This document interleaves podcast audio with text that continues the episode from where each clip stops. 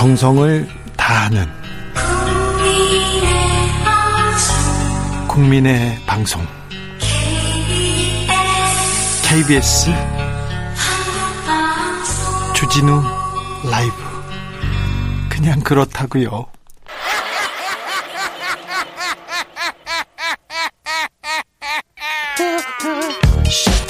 발로 뛰는 기자, 탐구하는 기자, 세상의 질문을 마구 던지는 기자, 기자가 본 오늘의 세상 기자들의 수다.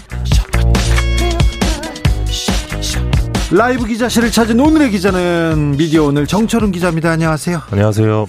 아, 이번 한 주 언론의 최대 관심사는 뭡니까? 어떤 어떤 내용들로 시끄럽습니까? 뭐 시끄러운 걸로 따지면 그 최근에 주진우 라이브도 좀 핫한 것그 같은데. 얘기는 하지 말고 잘하니까 우리 열심히 하니까. 그 네. 이번 주 월요일 예. 날 방통위에서 그 MBN 네, 재승인이 또 11월 30일이면 네. 그 승인 기간이 만료가 되는데 그렇죠. 어 심사위원회가 심사를 했는데 점수가 미달이 나왔어요. 네. 그래서 어 재승인 취소가 가능한 상황인데 네, 또 이번에도 뭐 재승인 되지 않겠냐 뭐 이런 회의적인 시각도 있고 네. 이번에야말로 제대로 된그 그 어떤 판단이 내려져야 된다 뭐 그런 게 있고요. 네. 아무튼 큰 예. 문제가 아 MBN 재승인 이후에 또 재승인 심사를 받는 종편들이 많이 있잖아요. 그래서 아 굉장히 좀 파장을 어, 주 아, 관심 관심을 끌고 있습니다. 그리고요. 네. 그리고요. 저기는 어떻게 돼요? YTN을 그리고 YTN이나 정부 지분, 정부 지분을 가지고 있는 어 정부에서 네. 서울 정부가 서울신문하고 YTN. 네. 네. 정부가 지분을 가지고 있을 이유가 없다면서 얘기를 했는데 지금은 그 진행 상황은 좀 가다가 좀 다른 뉴스가 없어요. 예, 진행 상황이 조금 뭐랄까요 좀 지지부진한 상황인데 네. 내부에서도 뭐 어떤 경론이 좀 벌어지고 있고요. 네. YTN 같은 경우는 뭐 최근에 뭐 특별한 뭐 움직임을 제- 확인하진 못했습니다. 언론사들 또 다른 재미난 내용은 없어요? 아 최근에 그 TV조선 제작진 두 명, 기자 한 명, PD 한명 이제 기소 의견으로 넘어간 건이 하나 있는데 뭐죠? 작년에 이제 그 조국 전 법무부 장관의 딸 조민 씨집 예. 앞에서 이제 초인종 누르고 이제 네. 서성였던 네. 어, 건 그분들이 주거 침입 혐의로 이제 기소가 된 아, 그렇죠. 건입니다. 그러네요. 그게 집 앞에서도 그게 주거 침입죄가 성립이 된다고 하더라고요. 집 앞에도요. 예. 네. 아파트 앞 말고 집 앞에. 문 앞에, 예. 네, 문문 앞까지 앞에, 예. 들어갔다. 그래서 그 건도 좀 어떻게 결론이 나올지 네. 한번 좀 유심히 봐야 될 것 같습니다. 네. 속보입니다. 재난 주간 방송 KBS에서 알려드립니다. 전국적으로 건조한 날씨가 이어져 산불 발생 위험이 매우 높아지고 있습니다. 산림과 가까운 곳에서는 블로키를 삼가고 입산 통제 구역 출입, 자제하는 등 산불 방지에 각별한 관심과 주의를 기울여 주시기 바랍니다. 예, 요거 안 읽으시면 이제 방통에서 과태료 아, 그래요? 받습니다. 네. 나한테는 과태료 그런 얘기 하지 마세요. 아주 가슴이 철렁철렁합니다. 자, 오늘은 어떤 이야기 준비하셨어요? 예, 최근에 그 미디어 오늘에서 낸 단독 기사인데요. 예. 어, ABC 협회라는 곳이 있습니다. ABS, ABC 옆에 그러니까 네. 신문 유가부스 네. 인증하는 그 데. 이제 뭐 조선일보 몇만 부, 동아일보 몇만 부 이렇게 부수를 인증해 주는 곳이 우리나라에 딱 한 곳이 있는데 바로 여기에요. 여기 여기가 그곳입니다. 여기 인증 받았다. 그래서 광고료 얼마다. 이거 이걸 책정하는 예, 굉장히 예. 중요한 그러니까 여기서 부수 인증을 받아야 네. 정부 광고를 받을 수 있습니다. 왜 그런지 몰라도 여기서 인증을 받아야 합니다. 그런데요. 예, 인증을 받아야 되는데 네. 이 최근에 이 ABC 협회 내부에서 예. 어 일간신문 공사, 그러니까 이 공사가 부수 조사라는 의미인데 네. 이 공사 결과와 관련된 부정 행위를 조사해야 된다 이런 내부 폭로가 나왔습니다. 내부에서요. ABC 협회 내부에서요. 예, 네. 요게 이제 진정서 형태로 이제 문화체육관광부에 현재 접수가 된 상황인데요. 네. ABC 협회가 매년 이제 유료 부스를 발표하고 있는데 이게 신빙성이 없다는 내용인 거죠. 사실 그 ABC 협회 유료 부스 이거 가짜인 경우 많았잖아요. 더 알고는 있었는데 네. 내부에서 제보가 나왔다는 게 좀 의미가 예, 있습니다. 이건 굉장히 좀 이례적인 일이고요. 예. 진정서 내용을 보면 이 공사 결과는 신뢰성을 잃었고 공사 과정은 불투명해서 구성원으로서 도저히 납득할 수 없는 상태다 이렇게 주장을 하면서 네. 어, 2020년 공사 결과 A 신문은 발행 부수 대비 95.94%의 유가율을 기록했다. 그리고 2019년도 공사 결과 B 신문은 93.26%의 유가율을 기록했다. 요, 이게 무슨 말인지, 예를 들면서 네, 무슨 말이에요? 좀 예. 쉽게 좀. 예, 쉽게 말하면 예. 일단 이 A 신문은 조선일보입니다. 네. 발행 부수가 121만 2,208부였고 유료 부수가 116만 2,953부였는데 네. 차이가 불과 4만 9,255부입니다. 네. B 신문은 한겨레 신문인데요. 네. 발행 부수 21만 4,832부, 유료 부수 20만 343부인데 차이가 1만 4,489부입니다. 쉽게 음. 말해서 100부를 발행했다라고 네. 하면 조선일보는 이 중에 96부, 네. 한겨레는 93부가 돈 내고 보는 유료 부수다. 이런 의미인데요. 네. 어, 요, 이것과 관련해서 이 내부 관계자들은 어, 현실 세계에서 발생할 수 없는 결과다. 어, 이렇게 주장했습니다. 현실 세계에서 발생할 수 없는 결과다. 이게 무슨 말이죠? 예, 좀 취재를 해봤는데요. 이 네. 한 신문 지국장 분에게 얘기를 들었습니다. 네. ABC 협회가 아무리 신문사 회비로 운영되더라도 상식적으로 말이 안 되는 수치다. 왜냐하면 지국에 들어오는 신문의 이 최소 3분의 1은 파지다. 그렇죠. 2분의 1이 파진 지국도 있다. 그렇죠. 그러니까 들어오는 신문의 절반이 그냥 바로 버려지는 네. 거죠. 그래서 들어오지도 않고 그런 경우도 많아요. 예, 그래서 지금 뭐 ABC 협회는 오늘이라도 해산해야 한다. 예. 이 사람들 때문에 신문 시장이 왜곡돼서 파지가 늘었고 지국장들은 구독료가 아닌 파지로 먹고 사는 형국이다. 이런 이야기를 들었습니다. 쉽게 예. 말해서 파지를 팔아서 그 종이값으로 먹고 산다는 얘기죠. 예. 어, 또 다른 신문지 국장 말도 들어봤는데 아무리 적게 잡아도 20에서 30%는 파지가 있다고 볼 수 있다. 예. ABC 협회가 내놓은 조선일보 유료부스의 경우도 어, 실제로는 30만 부 정도는 빠진다고 봐야 한다. 이런 이야기 들었습니다. 조선일보가 100만 부 넘게 발행하는 건 맞습니까?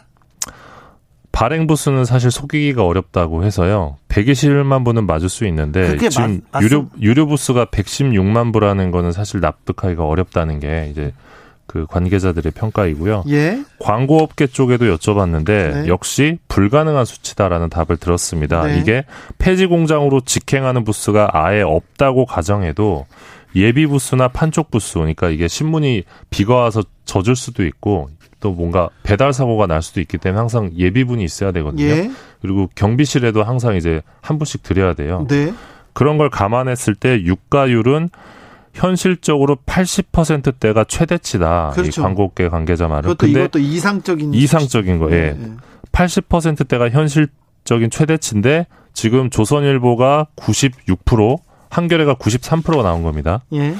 그래서 이제 ABC 협회는 이미 오래전부터 납득할 수 없는 조사 결과를 내놓으면서 광고주들 사이에서는 지표의 역할을 상실한 지 오래다 이런 이야기를 들을 수 있었습니다. 예. 일단 이 ABC 협회가 도대체 그럼 어떻게 이 부수를 조사하느냐 좀 봐야 되는데요. 일단 신문사 본사로부터 이 분기별로 부수 결과를 보고받습니다. 근데 이게 받은 내용을 그대로 이제 올릴 수는 없으니까 그 전국에 있는 신문지국에 한 30여 곳 이하 20에서 30여 곳 이하의 표본지국을 설정해서 이 표본지국을 조사합니다. 그래서 본사가 이제 발표한 본사가 전해준 그 자료가 맞는지 이제 일종의 성실률이라는 개념인데요. 이 격차를 따집니다. 그래서 최종적으로 부수를 인증하는데 이 내부 관계자들에 따르면 이 최근 몇 년 동안 이 표본지국이 갑자기 교체가 되는데 교체 이유를 납득하기 어려운 경우도 있었고 표본지국이 교체가 된다는 게 이제 신문사에게 유리한 표본지국으로 교체가 될 수도 있는 부분이거든요. 네. 여기에 대해서 좀 납득하기 어려운 상황들이 있었고 또 ABC 공사원들이 신문사 직원보다 공사 일정을 늦게 인식하는 경우도 있었다 이렇게 밝히기도 했습니다. 현재 ABC 협회는 이 표본지국 공사를 나가기 전에 일주일 전에 공사 사실을 통보하고 있습니다. 그러면 본사 직원들이 어 우리 우리 쪽 공사 들어온다고 하고 이제 미리 내려와서 이제 데이터를 이제 만질 수 있다는 그런 증언도 있거든요. 그러니까 네. 쉽게 부수 조작이 가능한 상황이다. 이런 상황에서 결국 여기까지 이 내부 폭로까지 온 상황이고요. 네. 아니 근데 신문사에 영향을 받고 있다는 거뭐 네. 공공연한 비밀이고 하, 다 알고 있었잖아요. 예, 그러니까 기자들은 아까 지금 조선일보와 한겨레 사를 들었는데 이게 어떤 특정 신문을 봐주거나 그런 개념이 아니라 네. 모든 신문사들이 일종의 부수 뻥튀기라는 그 득을 보고 있는 거죠. 협회가 음. 제대로 조사를 못 하고 있는 가운데. 근데 아무튼 내부 폭로가 나온 게 의미가 있습니다. 왜 갑자기 내부 폭로가 나온 걸까요? 예, 일단 그 이번 부정행위 조사 요구가 독립성을 훼손하고 협회를 불투명하게 운영해 오늘의 사태를 이야기한 협회장의 독단과 전행을 바로잡기 위한 것이다 이렇게 밝혔는데요. 예. 이 현재 이제 ABC 협회 회장이 이제 이성준 회장이라는 분인데 이분이 그그 그 이명박 후보 시절에 그 언론 특보였고요. 네, 그분이 여기 계시는군요. 예. 아, 그리고 네. 이제 이명박 정부 초대 그 언론진흥재단 이사장도 하셨었는데 네. 이분이 여기 계십니다. 2014년부터 지금까지 계속 회장직을 맡고 계시는데 네. 어, 이분이 이제 직원들에게 우리는 신문사를 주인으로 모시는 조직이다. 우리는 하인 같은 사람이다. 네. 이러면 주인 이면 하인들이 뭐 제대로 조사를 할 수 있겠습니까? 그러니까 이런 상황에서 이 회장이 전행을 일삼았다라는 게 이제 이 진정서의 주장이고요. 어, 즉 관리 감독 기관이 있을 거 아니에요. 예, 관리 감독 기관이 이제 문화체육관광부인데요. 네. 지금 미디어 정책국에서 진정서를 접수한 상황이고 연내 조사단을 꾸려서 확인 작업에 들어갈 것이다 이렇게 밝힌 상황입니다. 이게 ABC 협회 유료 부스 공사 결과가 왜 중요하냐면 이제 아까 말씀하신 것처럼 뭐 광고비 책정, 단가 책정에도 중요하지만 이 세금으로 집행하는 정부 광고비가 있습니다. 예. 이 정부 광고비도 단 신문사별로 단가가 있는데 이 단가를 결정하는 지표로 지금 이 유료 부스가 활용이 되고 있습니다. 네. 그래서 이를 왜곡시키는 행위는 사실 세금이 낭비되는 부분이기 때문에 그렇죠. 정부 부처도 넘어갈 수 없는 사안이라고 볼 수 있습니다. 정부 광고 집행 어떻게 되고 있는지 전 좀좀 안타까워요. 왜 그러냐면 어떤 신문 보면 태극기 집회나 뭐 다른 얘기 그리고 어, 굉장히 사실과 다른 광고를, 광고는 그렇게 낼 수도 있지 않습니까? 광고는 음. 뭐 사실이 아니어도 주장을 낼 수도 있고 그런데 뭐 그 의견 옆, 광고 같은. 예, 의견 광고 옆에 이게 정부 광고가 이렇게 있는데 왜 우리 세금이 이런 데 쓰야지 이런 생각을 가끔 하게 되거든요. 음. 지금 정부 광고 총 집행액이 매년 증가하고 있는데 네. 어, 작년 기준으로 9,443억, 거의 1조 수준이에요. 그리고 1조 원을 왜 광고를 해야 되는지 저는 좀 안타까워요. 그리고 이제 2019년 기준으로 9개 전국 중앙 일간지에 지급한 네. 정부 광고비가 총 524억 6,800만 원으로 집계가 되는데요. 신문사별로 나왔죠? 예, 동아일보가 한 87억 정도. 동아일보가 중앙... 1등입니다. 동아일보 1등. 예, 중앙일보가 76억 정도, 조선일보가 70억 정도 top3이고요. 네. 뒤를 이어서 한겨레 서울신문, 경향신문, 한국일보 순입니다. 네. 아무튼 이게 얼마를 주느냐 뭐 뭐 여러 가지 논란이 있을 수 있겠지만 정보 광고를 해야 된다면 단가를 정확히 책정해서 정확히 줘야 되거든요. 네. 예. 근데 이 부분이 굉장히 미진한 상황이고 지금까지 어떤 신문업계도 이 문제를 지적을 안 해요. 본인들의 문제이기 때문에. 아, 그리고 네, 돈, 돈이지 않습니까? 달콤하지 않습니까? 예. 왜 동아일보가 1등이냐면요. 왜 그러는 것 같으세요? 아, 이건 취재를 좀 해봤는데, 네. 이 동아일보가 좀 단가를 후려친다. 그러니까 쉽게 말하면 동아일보 말고 채널A도 있고 신동아도 있고 계열 그 계열사들이 좀 많잖아요. 그 여러 가지 매체에 한 번에 그러니까 여러 매체에 광고를 내주는 대신에 단가는 딴 데랑 비슷하게 주는 거죠. 그런 식으로 이제 어떤 광고 효과를 극대화하는 그런 식의 마케팅으로 어, 정부 광고를 제일 많이 받은 것 아니냐 이런 이야기를 들은 바 있, 는데 혹시 다른 이유가 있나요? 현 정부 들어서 동아일보 출신 한 분이 여기 중요한 자리에 가가지고요 광고를 집행했어요. 음, 네. 네. 그 부분에 대해서는 나중에 또 네. 얘기할 기회가 있을 겁니다. 어, 왜 이렇게 동아일보, 중앙일보, 조선일보가 이렇게 광고를 정부 광고를 많이 가져가야 되는 건지 어, 납득이 안 되는 분도 있을 거예요. 그리고 아무튼 우리 세금이잖아요. 그렇죠. 어, 광, 네. 정부 광고 그리고 뭐 캠페인 코로나 조심하자 이런 거는 해야 되는데 이런 거 말고 뜬금없는 광고들 있지 않습니까? 정부가 무슨 부서를 부처를 이렇게 광고할 이유가 어디 있어요? 음. 우리 세금이 너무 박 나가지 않나? 언론인 언론 눈치를 보지 않나 이렇게 생각. 재밌는 거는 저희가 이제 기사를 쓴 다음에 저희 내용을 인용해서 기사를 쓴 곳이 딱 한 군데 있습니다. 어디요? 중앙일보인데요. 네. 아, 왜 중앙일보가 미디어오늘 기사를 인용했을까 생각해 봤는데 예. 최근 몇 년 동안 ABC 협회 인증 결과를 보면 조중동 순으로 나오지가 않고 조동중 순으로 나오고 있어요. 네. 혹시 여기에 굉장히 좀 상처를 입으셨던 것이 아닌가. 아무튼 개인적으로는. 언론인들은 굉장히 관심이 있는데 예. 예, 우리 세금이 어떻게 나가는지 좀 지켜보자고요. 네. 다음으로는 어떤 이야기입니까? 예, 만약에 공인에게 철면피, 파렴치, 양두구육 이런 표현을 썼다면 모욕일까요? 모욕이 아닐까요? 음, 뭐 상황에 따라서 지금 그런데요.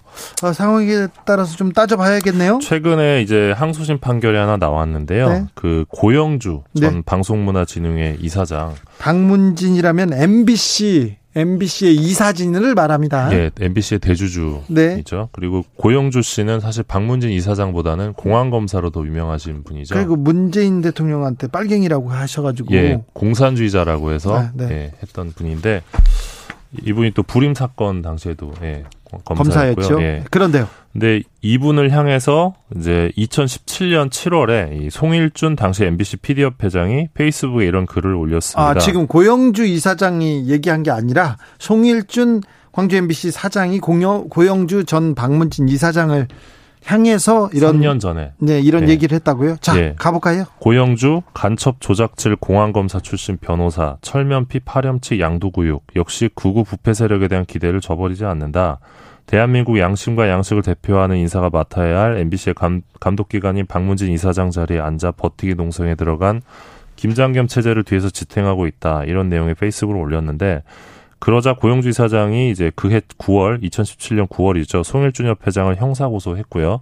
철면피, 파렴치, 양두구육 이게 네. 걸리는 건요? 예. 그래서 검찰이 모욕 혐의를 인정해서 100만 원 약식 기소 처분을 냈는데 네. 송일준 현 광주 MBC 사장이 이에 불복하면서 정식 재판을 청구했습니다. 재판은 어떻게 됐습니까? 항소심 재판부 결과가 어제 나왔는데요. 네. 벌금 50만 원 선고 유예 판결이 나왔습니다. 벌금 50만 원을 구형하는 아, 선고하는데 선고 유예 돈은 네. 내지 않아도 된다. 네, 1심도 같은 내용이었는데요. 네. 항소심 재판부는 철면피, 양두구육, 파렴치는 비속어는 아니지만 인신공격적 표현으로 모욕죄 구성 요건에 해당한다고 밝혔습니다. 네. 다만 간첩 조작질이라는 표현은 이 구체적 사실을 적시한 것으로 모욕에 해당하지 않는다 이렇게 밝혔습니다. 네.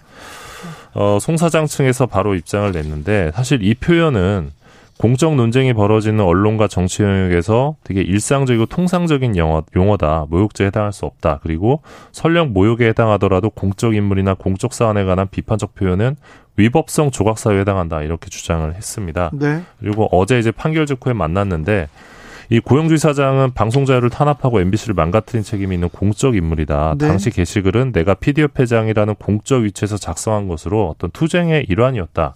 이 정도의 비판적 표현을 모욕죄로 판단하면 앞으로 힘없는 유체 사람들이 대체 무슨 말을 할 수 있겠냐 이러면서 개인적 차원의 문제가 아니기 때문에 대법원까지 가겠다 이렇게 입장을 밝혔습니다. 네.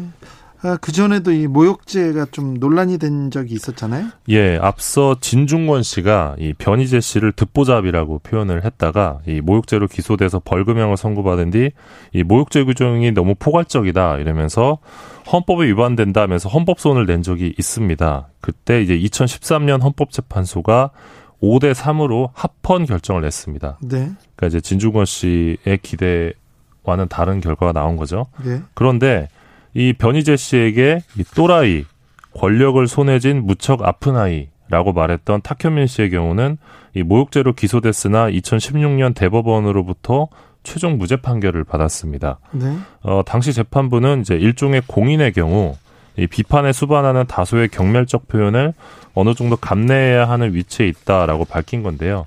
그러니까 동일한 사람에 대해서 이제 듣보잡이라고 표현한 거는 모욕죄로 인정이 된 거고 또라이라고 표현한 거는 모욕죄가 인정이 안 된 겁니다. 그래서 이 모욕죄라는 것도 사실 판사들마다 어떤 다른 판단을 할 수 있는 부분도 있는 상황이기 때문에 지금 송일준 사장의 경우도 어, 이 건에 대해서 좀 헌법손을 낼 계획이다 이렇게 밝히기도 했습니다. 헌법손까지요? 예. 어떻게 보세요? 네. 네. 지켜봐야 되겠네요. 네. 기자들의 수다 지금까지 미디어 오늘 정철훈 기자였습니다. 감사합니다. 라디오 정보센터 다녀오겠습니다. 정한나 씨.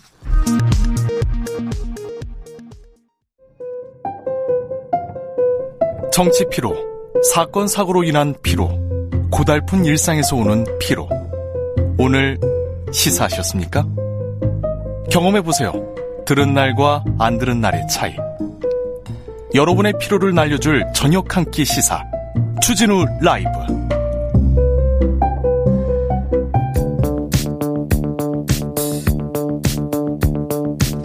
대한민국 정치의 새로운 100년을 준비한다. 21세기형 국회 싱크탱크 정치연구소 영앤영. 21대 국회에 보내는 비대면 정치 컨설팅 이번에 한 주도 뜨겁게 분석해 보겠습니다. 정치는 데이터다. 정치는 과학이다. 박시영 윈지코리아 컨설팅 대표 어서 오세요. 네, 반갑습니다. 박시영입니다. 아니다. 정치는 촉이다. 정치는 감이다. 마음으로 와야지 정치가. 최영일 시사평론가 어서 오세요. 네, 정치는 심리다. 네. 집단 심리죠. 집단 심리. 네네. 네. 체면, 체면이 생각나. 네. 아, 최면? 아이, 아니야. 사람들이 집단 지성 이렇게 네. 부르지 않습니까? 최영일 평론가 오늘은 방송이 몇 개쯤입니까? 아유, 오늘은 10개도 못 채웠어요. 몇 개도 못 네, 채웠어요. 힘들어요. 네, 힘들어요. 네. 자, 박시영 대표님은 유튜브 잘 된다면서요? 아이, 뭐, 아직 배가 고픕니다. 아이고. 영앤영에서 보시고 좀 이게, 어, 더 알고 싶은데? 이러면 찾아주시기 바랍니다. 네. 배가 고픈 분이 배가 그렇게 나왔어요? 자, 어, 아무래도 네. 이번 주에도 네. 이 얘기를 해야 되는 네. 것 같아요. 아, 정치권에서 가장 뜨거운 뜨거운 분은 정치인이 아니라 검사입니다. 공무원입니다. 그렇습니다. 윤석열 검찰총장. 아. 이분이 계속 이거 대권 주자 선호도에서 상위권으로 계속 가파르게 치고 올라가고 있습니다. 엊그제는 1위, 1위 오늘은 됐고. 3위인데 어쨌거나 상당히 가파르게 올라가고 있어요. 네. 몰라. 아니, 그니까 뭐, 빅3 부를 수 있죠. 어, 2강 1중 조사가 오늘 이제 두 군데 쏟아졌는데, 네네. 갤럽하고 KSY 두 군데 쏟아졌는데, 어, 사실 흥미로운 건 뭐였냐면, 어, 한길리서치가 조사한 게 화요일날 발표됐잖아요. 그렇죠. 어, KSY 조사는 수요일날 목요일날 했던 음. 조사란 말이죠. 음. 보통 이제 갤럽은 화수목 이렇게 네. 하는데 그러면 누가 보더라도 뭐 1위를 차지했기 때문에 대서특필했잖아요 언론이 그렇죠. 네, 어마어마하게 홍보를 않습니까? 그걸 보고. 영향이 가잖아요. 어, 영향이. 보통 가거든요. 음, 효과. 그런데 어 이재명 이낙연 이낙연 이재명에 비해 반토막 정도 수준이란 말이에요. 물론 그게 낮은 건 음. 네네네. 아니지만 두 자리 수지만. 네.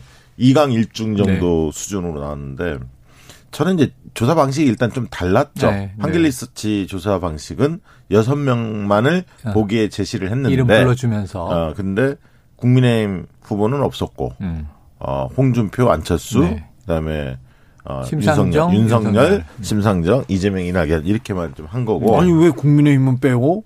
근데 그게 저는 왜 그런지 알아요. 사실. 알아요, 알아요. 왜냐면 ARS 기계 중에 어, 9번까지만 이렇게 할 수 누를 수 있게끔 네, 돼 있는 네, 시스템도 있고 음. 어, 열 자리 두 자리 수가 가능하게 누를 수 있는 데도 있고. 있는데 아마 한 자리만 누르는 시스템이 아니었나 싶고요. 음. 그건 좀 이해가 되는데 그럴 바에는 범여권, 번여권을 분리해서 하는 게 더 현명한 방법인데 음. 그리고 뭐 가상대를 붙인다든가. 근데 이제 아무튼 그런 조사가 나왔던 거고 사장님이라 또콕 찍어서 또 네네네. 정리하시네. 방식을 하니까. 네. 근데 저는 또 기준도 네. 문제가 나쁘지 않은 게 룰인데 그건 자의적으로 정하니까 5% 이상의 주자들만 추려서 한다. 뭐 이렇게 할 수도 있는 거예요. 네. 5% 넘는 주자 몇 명 안 돼요. 그러니까. 그럼 서너 명, 세 명 가지고 계속 해야 돼, 잘못하면. 그럴 수도 예. 있네요. 자, 근데 아무튼 윤석열 근데 적어도 한마디. 네? 윤석열 대망론이라는 말을 붙이면 안 된다는 거죠. 음. 대세론. 그러니까 윤석열 현상 이건 이야기가 돼. 네네. 근데 대세론 대망론 이 얘기는 1등을 하거나 압도적으로 음. 뭐 이럴 때 부르는 건데 지금 그렇게 부르는 거는 좀 아, 그렇죠. 의도성이 다분히 담겨 있다라는 어, 그렇죠. 대세라뇨. 대망이라뇨. 그래서 이게 심리라고 제가 부른 이유 중에 하나인데 이, 저는 이런 가정을 이번 주에 해봤어요. 자 윤석열 총장이 지난해에는 음. 정치요, 좀 정부 감각도 없는데 음. 말도 안 되는 얘기입니다. 이름도 전혀 그럴 빼주세요. 생각이 없고요. 네. 근데 이번 올해는 좀 바뀌었단 말이에요. 우선 국정감사 때 국감 때부터 바뀌었다고 네, 봐야죠. 후에는 뭘 할 것이냐. 네. 그 다음에 이제 대전 고검지검 방문했을 때 한바구음과 뭐 손하트 뭐 이제 이런 게 화제가 되면서 바로 이제- 그 다음에 어 저기 있죠 월성 1호기 수사. 네네네 수사. 들어가고 네. 자 그러면서 정치적 행보고 심지어 이제 추미애 장관도 사퇴 이야기는 거론하지 않고 지휘도 하고 감찰도 하고 인사도 하고 검찰 개혁을 하다가 음. 이제는 폭발했어요. 뭐냐면 이럴 지경이면 사퇴하고 정치 길로 가거라. 음. 이게 너무 심각하다. 이런 얘기를 국회에서 대놓고 발언한단 말이에요. 네. 그러면 저는 이제 이런 거예요. 사람이 1등을 한번 해보면 음. 어 나한테 이런 재능이 있었나 하고 자기 스스로를 다시 바라보게 돼요. 1등 한 적 있습니까? 아니 한길 리서치. 아니 그 최영일 평론가께서 아 1등을 몇 번 해봤죠. 아, 그렇군요. 음. 제가 이 달러 1등이었어요. 고, 고등학교 때 우연히 예. 이 물리 시험을 그냥 아. 학교에서 본 원래 고사를 1등을 했어요. 아, 100점을 맞았어. 그렇군요. 예. 근데 그 시험이 어려웠어. 음. 나만 100점 맞았어. 음. 그때 속으로 나는 물리학자의 기질이 있는 걸까라는 착각을 하게 돼요. 지금 뭐 종편이나 방송의 최다 출연자 아닙니까? 그러니까 저는 이 평론가 기질인데 예. 누가 봐도 문돌이라고 하죠. 문돌인데 그때 예. 어, 내 과학자의 기질이 있는 거야? 착시 현상을 스스로 갖게 된다고요. 음. 지금 1등을 찍고 대망론 얘기를 막 언론이 하니까 음. 그래 나는 정무 감각이 없다고 늘 생각하고 그냥 거- 천생 검사하고 살아왔는데 검찰총장이 검사로서 마지막 아닙니까? 네, 그렇죠. 그다음 뭐 법무부 장관이 되든 네. 무슨 총리가 되든 감사원장이 되든 여기서부터는 정치인이거든요. 그래서 그렇다면 어차피 해 가야 될 길이네. 음. 그러면은 물 들어왔을 때 노를 저어봐. 음. 이런 욕심이 드는 거예요. 인간. 생길 수 있죠. 예, 이게 뭐 윤 총장이어서가 아니라 누구라도. 누구라도. 그 지금 그 환경이 조성이 됐어. 네. 그럼 이제 여기서 자기 안에 정치인의 야망을 들여다보지 않으면 네. 이게 이상한 사람이에요. 이제는 어 아니 그리고 그 옛날에는 검찰이 언론사나 여론조사한테 연락을 해서 공문 보내서 음. 여론조사 이름에 빼달라. 빼달라 난 윤석열, 공직자다. 윤석열 석자를 빼달라 네, 이렇게 네. 이야기했는데 맞아요. 요즘에는 아무 말도 안 해. 그러니까 즐기기 시작했다. 예.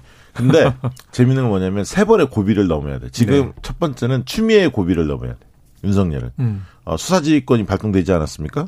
이 결과 장모, 처, 뭐 네. 등등 측근들 이 문제가 어, 11월, 12월에 연이어 나올 가능성이 있습니다. 네. 왜냐하면 자, 내년 음. 그 검찰 인사가 보통 정기 인사가 인사가 2월 달쯤에 그렇죠. 있기 때문에 올해 자, 연말이면 나올 가능성이 박 있다. 대표님 이걸 넘으면 넘으면 자, 세 가지 얘기. 어. 하나는 또 조국을 넘어야 합니다. 조국 재판이 어떻게 결론이 나느냐. 어. 이 고비가 있고. 세 번째, 아, 국민의힘을 넘어서야 돼. 왜냐하면 국민의힘에서 견제구를 본격적으로 던지기 시작했어요. 음. 이제는 국민의힘도 국민의힘이 지지부진하고 이 그 두 강한 강한 여당의 후보들 네. 후보들을 이 판을 흔들어야 되는데 자기네들은 못 흔들고 윤석열이 어차피 흔들었지 않습니까? 국민의힘 지지율이 안 올라요, 지금. 오히려 떨어졌잖아요. 떨어졌죠. 그렇죠. 그러, 그래서 유- 아 이제는 김종인 비대위 윤석열 정부 여당 사람이다 야당 정치인이라고 볼 수 없다 그러면서 이제부터는 국민의힘에서 때리기 시작할 거예요. 시작했습니다. 견제구를 벌써. 날리죠. 네. 그래서 날리기 시작했습니다. 음.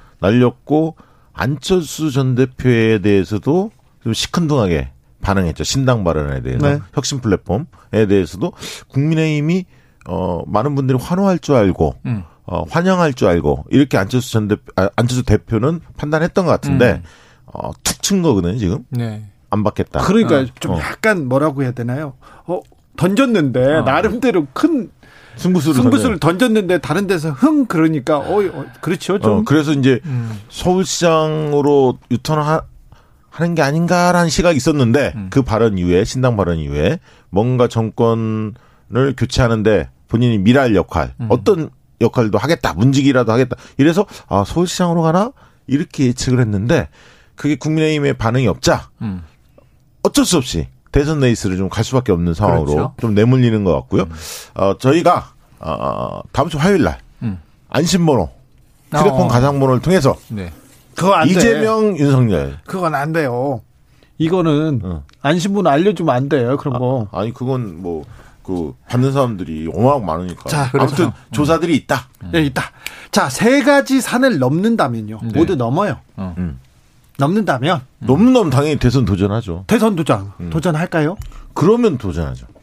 세 번의 제가 고비를 넘는. 보기에는 이게 고비는 고비인데 네. 박시영 대표가 이야기한 게 진짜 고비, 고비인데 우리나라 정치에는 항상 이게 편법, 술수 이런 게 있어서 사실은 이게 대단한 거예요. 첫 번째, 두 번째 고비가 큰 거야. 사실은 승부수가 걸려 있는 거야. 그런데 그것이 별거 아닌 것처럼 치부한단 말이에요. 뭐냐면 이제 추미애가 때려 때릴수록 올라가. 그리고 두 번째로는 조국 전 장관 뭐 이 결과가 흐지부지해. 이미 흐지부지한데 우리가 지난해 국정감사 한번 생각을 해보세요. 뭐라 그랬어요? 아니 결과를 지켜보시라니까요라고 여당 의원들에게 일가를 했어요. 결과 아직 나온 게 없잖아요. 그리고 오히려 이 저 검찰이 좀 혼란스럽잖아요. 그리고 지금 12월 23일 날 정경심 교수 이제 판결 나오잖아요. 선고 공판. 크리스마스 전에 지금 이야기한 두 번째 고비까지가 대략 정리가 돼. 근데 성과가 없어. 예를 들면 윤 총장에게. 그럴 때 어떤 일이 벌어지냐면 사퇴를 하면 이제 자연인이 되잖아요. 여기서부터 이제 세 번째 산을 넘어가야 되는데 진짜 정치의 길을 가야 되는데 여기서 동정 여론이 또 생겨. 지금 문제는 뭐냐면 조국 전 장관 판결에 관심이 있는 건 여권 지지층이에요. 한번 지켜보자. 그렇게 네. 난리를 치더니 유죄인지 무죄인지 보자. 근데 야권 지지층은 잊어버렸어. 조국은 나쁜 사람이 돼 있는 거예요. 아, 판결과 상관없이. 중도층이 움직여요. 음. 그, 그 아, 중도층은 결과가 움직이겠지. 어떻게 나오느냐에 따라. 그건 그리고 동의해요. 음. 추미애 장관과 윤석열 총장과 이 대립 갈등 이 국면이 어 감찰 결과 수사 결과가 이제 어제 급기야는 장모가 소환 조사 받지 않았습니까? 음. 소환 조사를 받는다는 얘기는 곧 결과가 발표된다는 얘기입니다. 음. 원래 당사자는 마지막에 소환 조사 하거든요. 그러니까 한 번 더 조사하거나 그래서 빠르면 다음 주 아니면 크리스마스 전에는 뭔가 어, 요양병원 비리부터 시작해서 나올 음. 가능성이 발표라도. 있다. 근데 그 발표는 추장관과 지금의 대립 국면의 갈등은 추장관에 대한 호, 호감도 비호감도가 다 같이 있기 때문에 음. 그 정치적으로 해석이 가능한데 그렇죠. 수사 결과 발표되면 그건 다른 겁니다. 다르다. 그런데 그 수사 결과가 이 추윤 윤추 갈등을 크, 잠재울까요? 그건 또 어려워 보이는데 1065님 윤추 그만 좀 해, 하세요. 어, 귀에 그렇지. 딱지 앉았어요. 이런 얘기합니다. 진짜 추윤 갈등, 윤추 갈등 이 열의와 미의 갈등 이거 도대체 어. 언제까지 봐야 됩니까? 국민들이 필요합니다. 이런 의견이 두 있는데 달만 지켜보시면 끝납니다. 이 내용은 교통정보센터 아, 다녀와서 그렇죠. 네. 계속 이야기 나누겠습니다. 오수미 씨. 테이크아웃 시사 나왔습니다. 오늘도 하나 챙겨가세요. 주진우 라이브.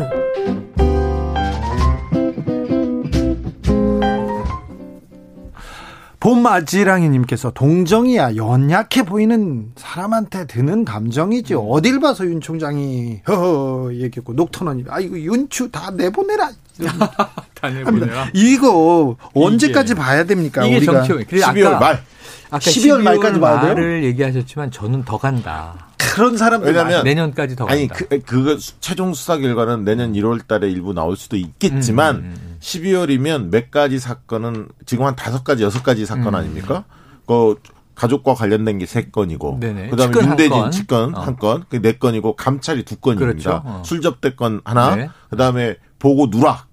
지- 뭐 남부지검장이 바로 야당과 관련된 인사의 경우에는 프리패스하고 반부패 부장을 건너뛰고 윤 총장한테 직보했다. 음. 요 감찰 두 건이거든요. 그러니까 여섯 건이에요. 근데 여섯 건 중에 적어도 한 절반 정도는 12월 안에 나올 수밖에 없다. 음. 그러면 둘 중에 하나 는 치명타를 입을 가능성이 있다. 별로 제가 지금 얘기한 이게 치명타가 안 나와요. 네. 저는 이 결과들이 중간 발표도 되고 혹은 이제 최종적인 결론은 뭐냐면 기소냐 아니냐 혹은 이게 뭐 중징계감이냐 아니냐 감찰의 결과는 이런 건데 이게 국민들 지켜보는 국민들에게는 지금 이미 역치현상이라 그러죠. 이 추윤 자극이 그게 왔어요. 그러니까 국민 피로감은 높아. 네. 그럼 이제 어떤 쪽으로 이게 흘러가냐면 새로운 사건들이 터지고 언론이 그걸 대서특필하고 새로운 사건이 터지고 언론이 대서특필하면 감찰이 어떻게 됐는지 혹은 뭐 이 저 측근 사건이 어떻게, 어떻게 됐는지 그냥 막 흘러가요. 앞으로 공몰이를 하는데 그럼 이제 이 윤 총장의 남아있는 카드가 뭐냐면 월성 1호기 수사, 전격 수사가 그래서 사실은 심상치가 않은 건데 이 정권 후반에 검찰총장이 마지막 용을 쓰는 게 뭐냐 하면 청와대를 치는 거죠. 이거 우리가 역대 정권에서 많이 봐왔던 거죠. 정치 칠게 행태인데. 있나요? 응? 정책 그 수사가 말이 말도 안 되는 거지만 정책 감사를 해서 감사원이 고발까지 검토하지는 않았던 사안인데 어. 그 자체를 전격적으로 한 것 자체가 정치 행위로 비춰진 측면도 있지 않습니까? 그러니까- 아니 저는 뭔 얘기냐면 네네. 자 요양비리 그 장모의 사건이 앞으로 결과가 음, 나와봐야겠습니다만 이게 장모만의 사건이 아니에요. 음. 만약에 장모의 비리가 드러나면 거기에 합당한 뭐가 조치가 있을 거고 음. 두 번째는 뭐냐면 해당 지검에서 어 이게 봐주기 수사 아니었냐 이게 드러난다면 그건 감찰 사안입니다. 또 음, 맞아요. 다시 맞아요. 그러면 음. 어 검사들이 역시 제 식구 감사하게 하는구나 윤 총장 눈치 보고 그렇게 했구나 음. 가족 문제를 그럼 조국 장관 가족들 했던 거와 비교했을 때 음. 많은 분들이 이 의아하게 생각하고 분노를 일으키지 않겠습니까? 그래서 음. 사건이 그렇게 이게 그냥 넘어갈 사안들은 아니라는 거죠. 이게 비리가 이제 드러나 결과가 나와봐야 최종 판단은 음. 되겠습니다만 예를 들면 제 시나리오를 한번 들어보세요. 네. 자, 장모 사건을 가정법으로 얘기해 볼게요. 자, 장모가 기소되고 처벌받아야 마땅한데 동업자 3명은 중벌을 받았는데 한 명은 이제 실형 살고 두 명은 집행유예. 근데 기소도 안 됐다. 입건도 안 됐다. 이 장모는 뭐냐? 그럼 그때로 돌아가면 이렇게 되는 거예요. 당시에 수사했던 검사 중에 누군가 그래요. 봐주기 했어요.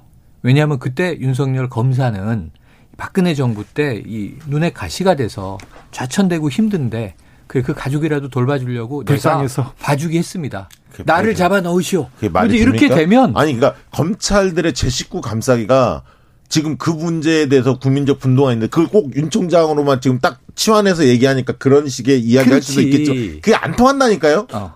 검찰들 전체가 제 식구 감싸기에 있기 때문에 공수처 왜 나오는데? 아니 그래서요. 그래서 이거 계속 갈 것 같다는 사람들 많아요. 걱정하는 아니, 사람. 전 계속 그래서 가고 네. 이 사건이 유무죄가 나는 건 재판이 끝나봐야 되고 수사 발표라는 건 이 기소감이냐 아니냐, 이 징계감이냐 아니냐 이런 건데 이런 게 앞으로 쏟아질 거고 지금도 쏟아지고 있는 거야 이미. 아니. 그럼 예를 들면 국민들이 오늘만 해도 뉴스에서 추윤 갈등에서 무엇에 주목해야 되나? 오늘 언론은 어디 주목했어요? 새로운 거 주목했어요. 비밀번호 해제하는 네. 자백법 만들어라. 네. 이게 오늘 핫 이슈야. 이게 중요해요. 제가 보기에 좀 과한 측면이 아니, 있고 언론은 법제화 지- 안될 건데. 지금까지 언론이 보도하는 방향에 대해서는 뭐 국민들이 잘 판단하고 있을 것 음. 같고 저는 예를 들면 오늘 이제 모 방송에서 다뤄보니까 예결위에서 국민의힘의 모 의원이 추 장관한테 질문을 합니다. 음. 네. 예결위 장이 예산을 다루는 자리인데 어, 어.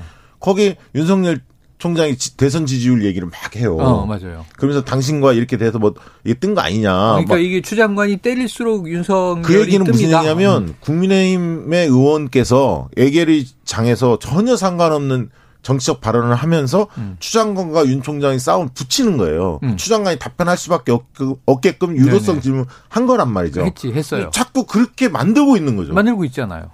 자. 그러니까 내 말은 앞으로 계속 그렇게 만들어 앞으로 간다니까. 이제 앞으로 만들어가는데 어. 연말쯤이면 음. 뭔가. 그래도 하나 아니 다 자. 끝난다는 게 아니라 일단락은 된다. 어. 데이터 박은 12월 연말쯤에는 추윤 갈등 일단락 된다. 아니다. 저 내년 4월 재보선까지 내년까지도 간다. 간다. 이렇게 둘이서 치열하게 네. 그리고 여기서 있습니다. 점점 여기서 점점 하지 마. 기가 막힌 그만하세요. 사건들이 나온다. 자, 오케이. 자, 6853님. 추윤 갈등 저는 좋습니다. 검사 출신 법무부 장관과 검찰총장이 서로 한 마음으로 화합하면서 기득권 보호하던 과거에 비하면 100배 좋습니다.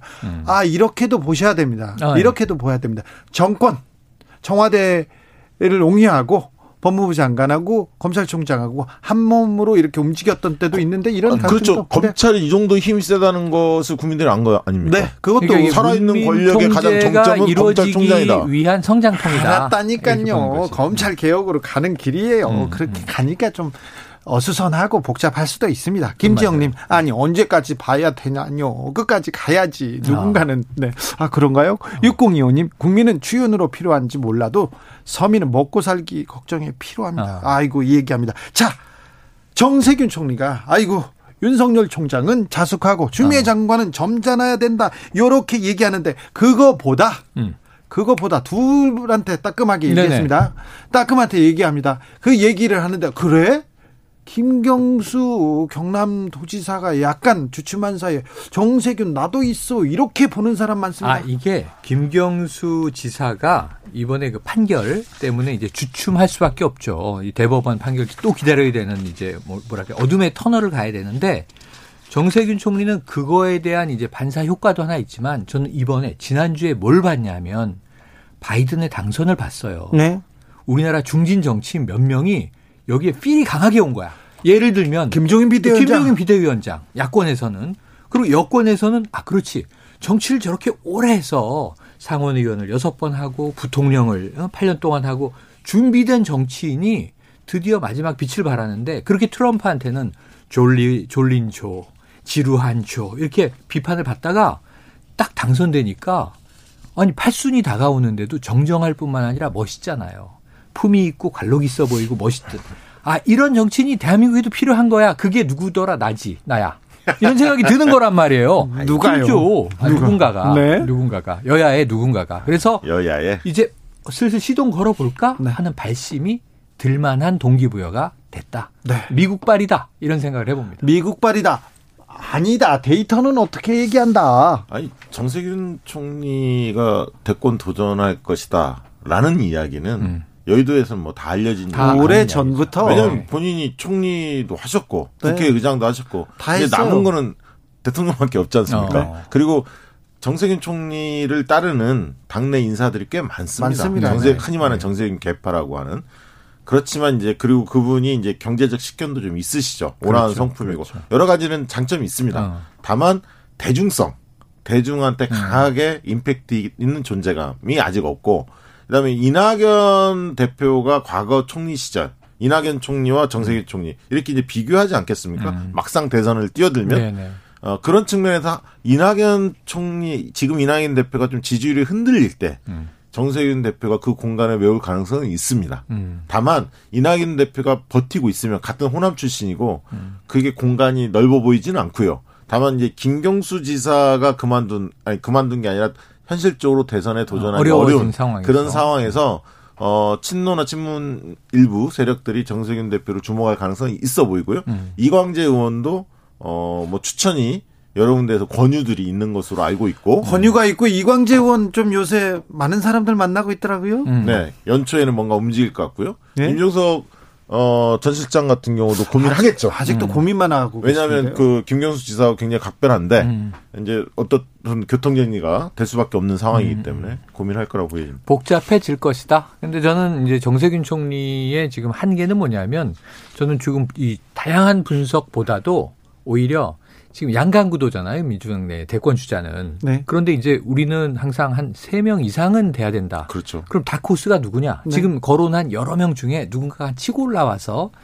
2강 1중 구도가 됐다가 3강 구도가 됐다가 네. 과거에 우리가 이제 기대하는 건 이제 노무현 후보가 꼴찌에서 치고 올라오는 이제 따라잡는 그 이런 드라마를 네, 기대하는 드라마. 거죠. 그래야 흥행이 된다고 우리가 표현을 네. 한단 말이에요. 근데 문제는 이제 정세균 총리는요. 음. 이낙연 대표와 이미지가 겹쳐요. 겹치죠. 네. 그러니까 대중들이 선택하기에 아니 달콤한 맛, 매운 맛, 쌉싸름한 맛이 있어서 야, 이 고르는 재미가 있어야 되는데 두 분은 너무 비슷해서 굳이 두 분이 경합할 필요가 있나? 정세균이 나오든가 본선에 네. 혹은 이낙연이 나오든가 그럼 비슷한 정치 노선이 민주당 내에서 구현되는 거 아닌가? 이, 이제 이재명 경기지사 완전히 좀 다르죠. 이재명 경기지사는 영남 출신이긴 한데 수도권에서 어, 시장을 했기 때문에 도지사도 마찬가지고 그래서 영남 후보라는 이미지는 좀 그렇게 강하지 않거든요. 맞아요. 그래서 이제 김부겸, 어, 김경수 이 두 분이 굉장히 민주당으로서는 중요했는데 영남 출신. 어, 김부겸 장관 전 장관도 당대표 선거에서 고배를 좀 마친 맞아요. 다음에 음. 조금은 새가 좀 위축된 상황입니다. 충청권에 누가 있더라? 양승조 양승조, 나올 가능성이 충청권의 대망론이 양. 양승조 지사 나올 가능성이 네. 있고 이인영 장관도 충청권이죠. 그, 그렇습니다. 그 런데 이제 그러려면 남북 관계가 뭔가 좀 뭔가 변화가 있고 네. 물꼬가 좀 튀고 쪽에. 그래야 움직일 것 존재감이 같아. 존재감이 커질 수 있는데 자, 그리고요. 존재감이 커지지는 않으나 존재감을 보이기 시작합니다. 음. 자기가 지금 계속 큰 소리를 외치기 시작한 분이 있습니다. 음. 나경원 전 의원. 아 아니, 이분은 제가 지지난주에 예언했잖아요. 서울시장의 가장 유력 후보라고. 음. 제가 오세훈 얘기했잖아요. 아, 맞아. 나경원이다. 아니다. 어세훈이다. 두 분께서 지금 계속 아 얘기하는데 이제 어 4월 아니 2월 정도 되면 후보 선출이 이- 있을 거 아닙니까? 그렇죠. 그 다음부터는 최영일 평론가 이 자리에서 보기 어려울 것 같아요. 왜요? 네. 부끄러웠어? 아, 아니, 분위기가 아니면 연초에 제가 바꾸겠죠. 나경원이 유력하였으나. 아니, 같습니다. 나경원 네. 전 의원이 이 최근에 이제 메시지를 굉장히 강하게 내, 내시고 계- 그리고 지금 계신데 활발해요. 네. 접촉이 활발해. 이유가 있습니다. 음. 네. 뭐 당연히 서울시장 생각을 하, 는것 같은데 그렇죠. 음, 또 하나 이유가 있죠. 어, 재판이 그렇죠. 걸리, 수사가 걸려 있기 때문에 그렇죠. 자녀 문제로 자기가 그 이거를 누군가가 방어를 해주려면 당이 나서줘야 하거든. 정치 보복 프레임 어, 계속 근데 당이 나서주려면 본인이 적극적으로 뭔가를 움직여야 음. 당이 케어하잖아요. 서울시장 후보군으로 유력하게 들어가 있으면 음. 당이 좀 케어할 거 아닙니까? 그래서 도전한 거예요. 그게 저의 해석이었던 거예요. 왜냐하면 지금 이제 이 아들 문제, 딸 문제 해서 지금 이제 사무실에 대한 압수수색 영장 기각되고 오히려 더 관심을 끌게 돼버린 거야. 그렇죠. 네. 오히려 왜냐하면 정상적인 수사를 받았으면 아 뭔가 좀 이상한 거리에 대해서 이제 수사를 하나 보다 아니 그리고 결과를 지켜보자. 법원이 영장 기각률이라는 게 10%는 안 돼요 역대. 그렇죠. 사실은 거의 90%는 다 영장 나오거든요. 네. 그게 아니라 지금 이 국회의 답변을 보니까 이 김진애 의원도 그렇고 이 압수수색 영장, 구속 영장은 좀 엄격하죠. 네. 우리가 늘 지켜보지만 구속 영장은 정말 범죄 혐의가 소명됐느냐 문제를 가지고 인신 구속을 할 거냐 말 거냐인데 압수수색은 수사 초기에 하는 거예요. 그러니까 지난해 우리가 봤더니 어, 조국 전 장관 뭐 어, 자녀 입시 비리 한 70회가 뭐 넘었다는 거 사모펀드 아닙니까? 처음에는 30여 회를 하고 추가 추가해서 70회까지 넘어가는 거야. 그래서 그걸 수사한다니까 뭐 예. 영장은 내준다 압수수색 영장. 그렇죠. 그래서 압수수색 영장의 기각률은 이 국회에서 나온 얘기는 1.2%가 기각되고 99%가 98.8%가 발부된다는 거예요. 네. 근데 그게 일반 국민들에게는 기각이 1%밖에 안 되는 게 나경원 전 의원에게는 100%다. 김건희 그 윤석열 네네. 어, 부인 네. 사무실 어. 코바나 일괄 기각됐죠. 아, 거기도 그때도. 기각되죠. 음. 그래서 그래서 이제 이게 갸우뚱하는 분들이 많죠. 그렇죠. 음. 그래서 그런 부분들은 오히려 본인에게 불리하게 작용한다. 정치인의 경우에 눈에 띄어서 좋을 게 없거든요. 그런데 이게 압수수색 영장이 기각됐다? 왜? 이런 이제 국민들에게 의혹을 들게 하면 본인은 실패하는 거예요. 약간 탄압받거나 억압받는 사람들이 그런 사람이 국민의 마음을 좀 얻는 그럼요, 그럼요. 이게요. 그 잘못 이해하는 분들이 있는데 그 여론조사로 갈 건데 그 지금 국민의힘 경선 후보 선출 방식이, 방식이. 후보 선출 방식이 100% 여론조사로 경선하고. 예비 경선을 하고 아. 본 경선에선 당원 20%를 반영하되 국민 여론은 80% 그렇죠. 반영하는 방식. 그렇게 국민 여론을 많이 얻게 되면 음. 어그 많이 저기 포함시키면 누가 유리합니까? 그러니까 오세훈이라니까요. 여기는 그뭐 오세훈, 나경원 비슷할 것 나경원요? 서울시장 아니 급 차이가 있습니다. 지금 그거보다도 이 여론조사 국민 여론조사 방식 여기에는 부산이 난리예요. 부산이. 어. 왜냐하면 거긴 후보가 10명 이상 난립하고 있다 보니까 거긴 유리하다고 지금 거- 서로 서로 저요 저요 하지 않습니까? 아, 그 저희 저희 한 사람은 세 여론조사 명밖에 높게 안 나오는 돼. 높게 나오는 분세 분. 네. 누굽니까? 그 서병수, 박형준, 이현주 뭐 이런 그렇죠. 분들이 좀 앞서가죠. 그러니까 지명도가 있는 사람. 네. 음. 민주당은요? 민주당은 민주당 어디요? 부산? 부산이요? 마땅치 않나요? 지금 이제 김영춘 사무총장이 나올 것 같은 네. 느낌이고요. 예상을 그렇게 하고 있고. 김혜영 최고. 그다음에 김혜영 전 최고. 어. 그다음에 지금 그 부시장이 행- 그 시장 권한대행 아. 변 시장 대 그렇죠. 대행 그분 나올 가능성이 있고 최지은 위원장은 좀 고민하는 것 같고요. 음. 그래요. 3501님이 영앤영 아 오늘 김남국 김경진 의원 방송만큼 치열하네요. 언제나 치열했습니다. 여기는 검찰 개혁이 추윤 갈등으로 비춰지는 게 불만이고요. 제발 빨리 끝났으면 좋겠습니다. 음. 이런 얘기도 했습니다. 자 서울시장으로 이렇게 조금 더 올라와 볼까요? 네네. 서울시장 자 네. 다크호스는 안 보입니까? 민주당 민주당이요? 네. 민주당은 세 명으로 거의 압축되는 분위기예요. 음. 박영선, 박주민, 우상호. 네. 그러니까 그 세 분이 움직일 것 같고요. 일단 박영선 장관은 개각에 포함되지 않을까 이렇게 전망을 하고요. 네. 12월 개각에. 어, 추장관 같은 경우는 어 12월에 나오기는 어려울 것 같고요. 어, 지금, 공식- 이 예, 싸움이 끝나야죠. 예, 수사지휘권 어. 발동이 돼 있고 공수처 문제가 걸려 있어서 음. 말라야 1월, 늦으면 한 3월 정도가 돼야 할 것 같은데 지금 정 총리가 그런 말씀을 했죠. 개각을 두 번 나눠서 한다. 음. 그 얘기는 뭐냐면 12월 초에 한 번 하고 음. 그다음에 아마 어, 1월 아니면 3월 정도에 내년 초에, 예, 내년 초에 또 할 수 있다. 또할 수 있다. 왜냐하면 정 총리께서도 내년 초에 나올 가능성이 있습니다. 음. 대선을 준비하고 있는데 올해 네. 나오기에는 지금 장관도 몇 명 나가야 하니까 총리가 좀 있어줘야 국무위원을 관리해야죠. 그 렇죠. 새로 또 들어온 분들 또 어, 관리해야 그러니까 여기에- 마지막 개각을 마무리 짓고 여기에 청와대 개편도 계속 얘기가 나오고 있어서 굉장히 아 인사가 크게 예, 청와대도 연말을 예, 네. 교체 사유가 좀 있죠, 사실. 그렇죠. 예, 오래 하셨던 분들이 계셔서. 맞아요. 예. 그렇습니다. 그 그리고 근데 다 정치인들만 지금 부산시장, 서울시장 후보군에 이름을 음. 올려요. 음. 근데 치- 참신한 신인들이 사실 광역단체장 보궐선거에 특히 명함 내밀기가 쉽지는 사실 않아요. 근데 그 지역에서는 네. 지역에서 오랫동안 정치를 준비했던 시민단체나 뭐 기타 명망가 등등 뭐 사업을 할 수도 있고 다양한데 이분들이 사실은 이런 이 재보선판에 올라오긴 쉽지가 않아요. 음. 정말. 그 왜냐면 아까 얘기한 대로 지명도 문제도 있고 국민 경선 방식으로 한다. 그럼 이때는 좀 난감해지는 거거든요. 음. 정서가 현재도 지금 어렵잖아요. 불만이 좀 있지 않습니까? 근데 미래의 불안감이 굉장히 커져 있거든요. 코로나도 언제까지 갈지도 모르고 음. 그렇죠. 걱정이 태산 같은데 이럴 때는 리더를 선호하는 방향이 안정. 초짜 초짜들은 선호 안 합니다. 네. 정치. 경험이 일천한 분들은 음. 배제. 음. 실제 그렇습니다. 그래서 좀 안정감도 있고 경험이 좀 풍부한 분들을 음. 선호하기 마련이고 물론 또 과감한 변화를 선택하는 분을 선호할 수도 있겠습니다만 어쨌든 어, 정치 경험이 너무 일천한 분들은 재보궐선거나 차기 대선에서 쉽지 않을 것이다. 그래서 아까 이야기하신 서울시장 후보군에서 민주당의 다크호스는 지금까지 눈에 안 들어오는 새로운 인물이 다크호스가 아니라 박주민 의원이 다크호스예요. 그 중에는 사실 지난번 당, 당대표, 당권 네. 도전 할 때가 처음으로 리더 그룹에 들어가는 거야. 그렇죠. 박주민 박주민 의원은 원래 바닥에서 정말 소외된 이 사회적 약자들과 함께 하던 이미지로 국회에 입성을 해서 여전히 그 분위기로 밀고 가는데 초선 의원이란 말이에요. 그러다가 당권 도전을 한 거야. 네. 왜냐하면 이러한 이 참신함도 필요하다. 네. 그래서 다코스 역할을 잘 했어요. 네. 그러고 나서 체력을 키웠죠, 체급을. 음. 그럼 이제 서울시장 한번 나가봐. 떨어져도 손해 볼 게 없어요. 네. 도전의 연속이야. 그런데 만약에 이 당내 경선에서 어느 정도 뭐 선전을 하면 효과를 얻는 것이다. 아, 그래요? 네. 박주민이 다코스라고요? 아, 네. 뭐, 뭐, 그렇죠. 네. 아, 네, 네. 네, 그렇죠. 박주민. 네. 아 젊은 분들이 많이 도전했으면 좋겠어요. 누가 그러니까요. 더 참신한. 어 대선도 마찬가지고. 그리고 젊은 분들. 아, 저는 또 정치 신인들이 많이 뭐 도전했으면 좋겠습니다. 아, 우리도 할 수 있다. 그리고 우리가 바꿔보자. 이렇게 좀 생각하는 거 굉장히 좀 바람직한 것 같아요. 주진우? 너왜 그러세요? 아, 우리도 그래서 어, 우리도 그래서. 왜 그러세요? 순간 깜짝 자, 놀랐네. 송학산 777님. 정치는 누가 해도 독긴 객긴. 네. 독인 개긴. 독인 객긴입니다. 아, 좀이 새로운 인물이 나와야 돼. 인상이 좋은 사람이 좋아요. 이렇게 얘기하는데 인상이 좋은 사람이 누구 있죠? 박시영? 어, 네. 전기 누설을 하다니. 아, 아, 그또 그런 소리는. 자, 정치연구소 영앤영 최영일 시사평론가 그리고 박시영 윈지코리아 컨설팅 대표였습니다. 우리가 음.